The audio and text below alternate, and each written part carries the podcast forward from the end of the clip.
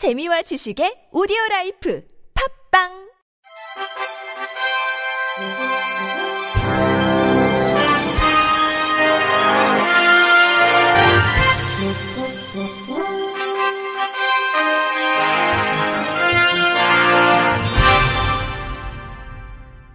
청취자 여러분 안녕하십니까? 8월 25일 수요일 KBS 뉴스입니다. 장애계가 진주교육대학교의 중증 장애 학생 입시 성적 조작 사건과 관련해 진실 규명 의지 없이 책임 회피와 사건 축소로 일관하고 있다고 분노하며 총장 사퇴와 함께 재발 방지 대책 마련을 촉구했습니다. 전국 장애인 차별철폐연대와 경남 장애인 인권연대는 지난 23일 오후 진주교육대학교 정문 앞에서 차별대학 진주교대 총장 사퇴 및 재발 방지 대책 마련 촉구 기자회견을 개최했습니다. 교육부가 지난 19일 발표한 진주교대 관련 사안 조사 결과 2018년 진주교대 특수교육 대상자 전형 입시 성적 조작 의혹이 사실로 확인된 가운데 외에도 부당한 점수 조작 사례가 추가로 드러났습니다. 이번 사건에 대해 진주교대는 교육부로부터 고등교육법 시행령에 의해 대학에 부과될 수 있는 가장 중한 처분으로 2022학년도 총 입학 정원의 10% 모집 정지를 받았습니다. 이에 전장현은 중증장애 학생 성적 조작 사건에 대해 책임지고 진주교대 총장 즉각 사퇴, 장애인 및 특수교육 대상자가 차별받지 않고 교육 권리를 보장받을 수 있도록 재발 방지 대책 마련을 촉구했습니다. 진해 장애인 평생학교 최진기 교장은 이번 사건에 우리는 많이 분노하고 있다. 여전히 한국 사회, 교육계에서 장애 학생 차별이 만연한 것이 현실이라며 이러한 차별로 인해 장애 학생은 꿈과 희망을 저버릴 수밖에 없는 환경에 놓여 있다고 생각한다고 토로했습니다. 이어 이러한 일이 다시 발생하는 것을 막기 위해서도 이 현실을 변화시키기 위해서도 장애인이 공정한 삶을 살 수 있기 위해서도 함께 투쟁해야 한다며 정의가 뭔지 공정이 뭔지 바로 세워지길 바란다고 피력했습니다. 2020 도쿄 패럴림픽이 어제 일본 도쿄 신주쿠의 국립 경기장에서 개회식을 갖고 13일간의 여정을 시작했습니다. 도쿄 패럴림픽은 전 세계 161개국과 난민팀이 참가하는 대회로 총 22개 종목에서 239개의 금메달이 새로운 주인공을 기다리는 가운데 대회는 다음 달 5일까지 열립니다. 우리나라 선수단은 14개 종목의 선수단 150여 명을 파견해 금메달 4개 등 종합 20위 진입을 목표로 하고 있습니다. 무관중 속에 치러진 이날 개회식에서 우리나라 선수단은 당초 예정보다 한 순서 밀린 82번째로 경기장에 입장했습니다. 우리나라 선수단의 기수로는 보치아 국가대표 최혜진 선수와 경기 파트너이자 어머니인 문우영 씨가 나섰습니다. 최혜진 선수는 2012 런던 패럴림픽 BC3 개인 금메달, 2016 리우 패럴림픽 BC3 페어 은메달로 효자 종목 보치아의 명성을 드높이고 있습니다. 한국장애인고용공단은 발달장애인 스스로 검사 문항을 읽고 응답할 수 있도록 쉬운 말과 그림을 사용한 읽기 쉬운 고용준비 태도 검사를 개발했습니다. 읽기 쉬운 고용준비 태도 검사는 취업과 직업 유지에 필요한 자기 관리, 사회 관계, 정서 영역에서 개인의 특징을 알아보는 검사로 총 28문항입니다. 검사의 완성도를 높이기 위해 실제 검사를 사용하게 될 발달장애인이 직접 낱말, 문장, 그림 상징의 적정성을 검증했습니다.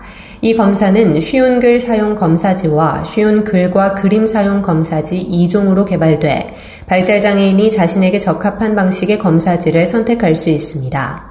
검사를 통해 고용 준비 태도 중 중점 지원이 필요한 사항이 확인되면 중증장애인 지원 고용, 근로 지원인 지원, 취업 후 적응 지도 같은 고용 서비스가 적합하게 지원됩니다.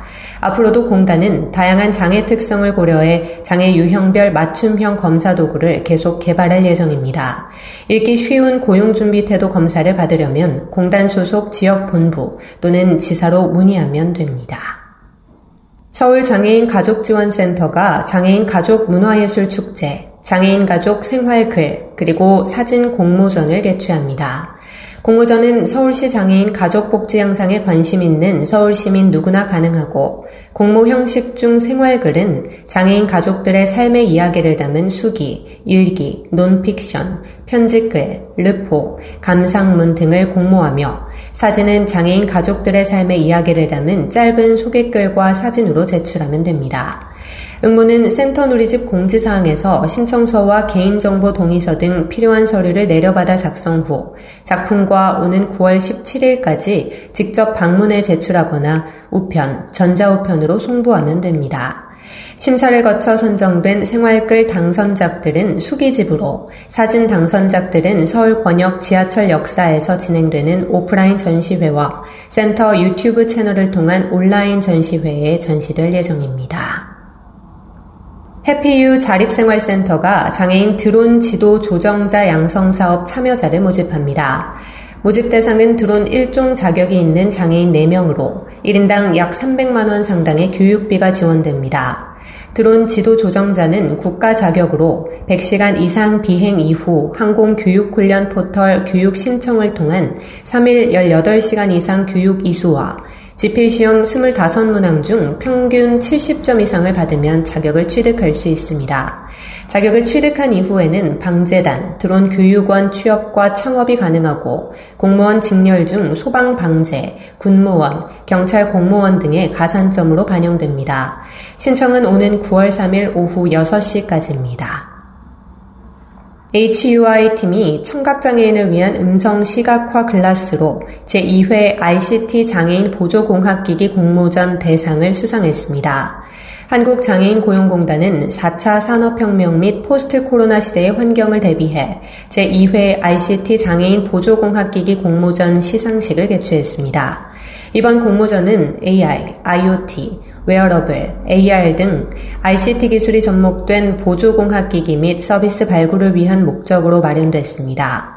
참가자 82개 팀 중 7팀을 선발한 뒤 멘토링, 시제품 제작 등을 거쳐 최종 5팀을 선정했습니다. 대상의 영예를 아는 청각장애인을 위한 음성 시각화 글라스 HUI 팀은 고용노동부 장관상과 천만 원의 상금을 받았습니다. 청각장애인을 위한 음성 시각화 글래스는 AI 기술을 활용한 보조공학 기기로 소리를 글로 시각화함으로써 주변 상황 인지와 일상적인 대화를 편리하게 하는 서비스입니다. 공단은 최종 결선에 수상한 모든 팀에 대해 공모전 이후 제품의 사업화와 창업에 대한 다각적인 지원을 계속할 계획입니다. 끝으로 날씨입니다. 내일은 중부지방은 대체로 흐리고 남부지방은 가끔 구름이 많겠으며 수도권과 강원 영서 중북부 지역은 낮 동안 비가 내리겠으며 제주도 지역은 밤에 가끔 비가 내리는 곳이 있겠습니다. 예상 강수량은 충남권과 전라권, 경남권, 제주도 산지 지역은 30에서 80mm, 수도권과 충북, 경북 북부, 제주도 지역은 20에서 60mm, 강원도와 경북권 남부, 울릉도 독도 지역은 5에서 40mm가 내리겠습니다. 내일 아침 최저 기온은 21도에서 24도, 낮 최고 기온은 27도에서 32도가 되겠습니다. 바다의 물결은 서해 앞바다와 남해 앞바다에서 0.5에서 1.5m, 동해 앞바다에서 0.5에서 2m로 일겠습니다. 이상으로 8월 25일 수요일 KBS 뉴스를 마칩니다. 지금까지 제작의 이창훈, 진행의 조소혜였습니다. 고맙습니다. KBIC.